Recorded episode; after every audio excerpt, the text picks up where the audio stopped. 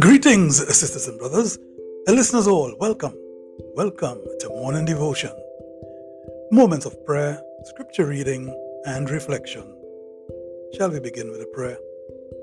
Heavenly Father, we thank you for bringing us to the start of this new day. Guide and protect us in it, we pray, that by your power, what we do, what we think, what we say, would be pleasing to you and fulfilling of your will. We ask this in Jesus' holy name. Amen. Our scripture reading today, my friends, is taken from uh, a, a letter of St. Paul to the Philippians. Philippians chapter 4, verses 11 and 12. Not that I am speaking of being in need, for I have learned in whatever situation I am to be content.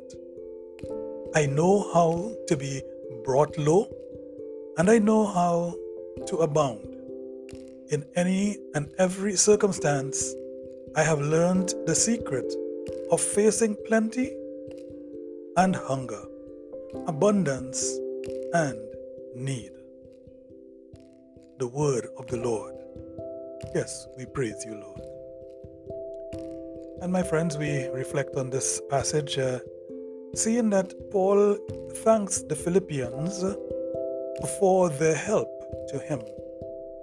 But he also wants them to know that despite the hardships that he has faced, he has learned to be content, to be satisfied. His teaching is that the key to overcoming daily difficulties is having enough faith in God to proclaim I can do all things through him who strengthens me. This is not to say that God will bless everything that a person does, because in the context of that letter to the Philippians, what Paul was emphasizing is the importance of obedience to God's will and service to others. What a big difference even a small bit of thankfulness can make. Gratitude can be seen as a habit or something that you do on a regular basis where it is well and genuine. The majority of us, we do something because it benefits us. And this is especially true when it comes to thankfulness. But you'll grow better at expressing gratitude and thanks the more that you practice it, the more that you do it, just like with any other skill. Practicing gratitude for your blessings might help you feel better emotionally. I know it certainly does me. When one looks on the bright side, you're able to handle stressful situations better and be more resilient. And this might also help to build your for you stronger bonds, stronger relations with your friends, with your family, even with your benefactors, because you give thanks, you say thanks, and of course with God as well, from whom all blessings flow. Simply recognizing and appreciating the wonderful aspects of our lives this morning might help us feel better. It may be tough at first to recognize your blessings, exactly what they are. But there are certain steps you can take to make it a habit, part of your daily life, just like your routine, any other that you do, even subconsciously without thinking. Just keeping a mental note of the things that you are thankful for, that you appreciate, things that you can then recall later on in the day, maybe at night, before you go to bed and kneel or lie or sit to pray. Three things might be sufficient each day, and that can help to build a habit of being thankful, the way we should be feeling this morning as we do this devotion. St. Paul in the reading tells us what he understood the value of each and every moment of life, such that you should be thankful to God for it.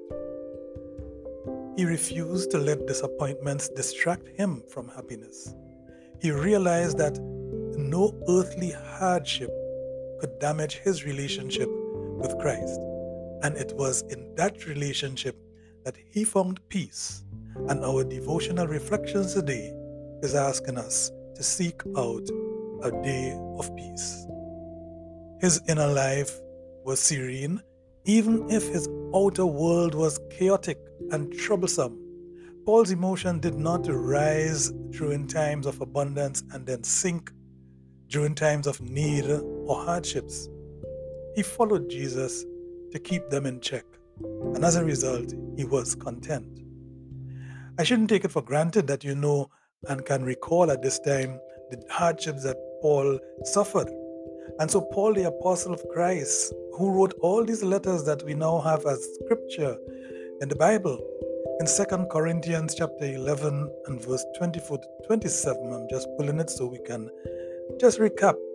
He said the things that were, made, were his hardship experiences.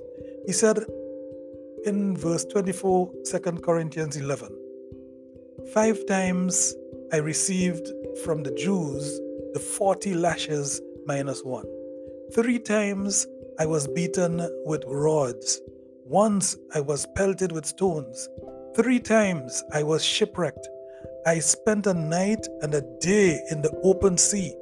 I have been constantly on the move. I have been in danger from rivers, in danger from bandits, in danger from my fellow Jews, in danger from Gentiles, in danger in the city, in danger in the country, in danger at sea, and in danger from false believers.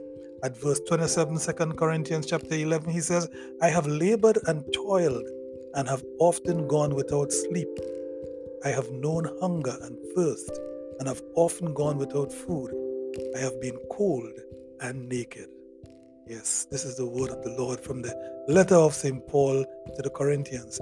And so we find that despite all these hardships, he continued to say and to teach that thankfulness to God for his very life and the ability to continue his mission here on earth is something that he owed and ought to do as a habit. And he urged the Philippians to do the same.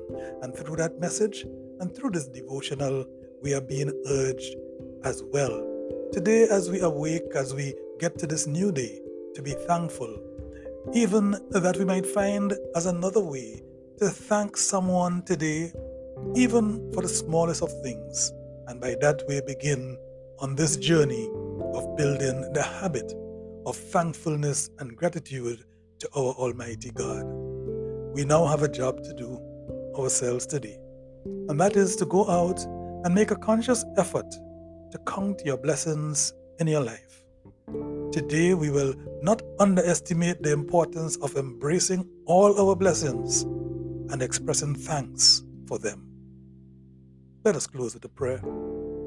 Heavenly Father, we thank you today that you have brought us to this new light and that you have given us the strength and also the encouragement in your word, in the scripture, through your apostles, to go forward with gratitude and thanks, not just for the day, but for the glorious opportunity that you have given us to serve you another several hours before we sleep. We pray for a good day for ourselves and all those who we would meet. In Jesus' name, amen.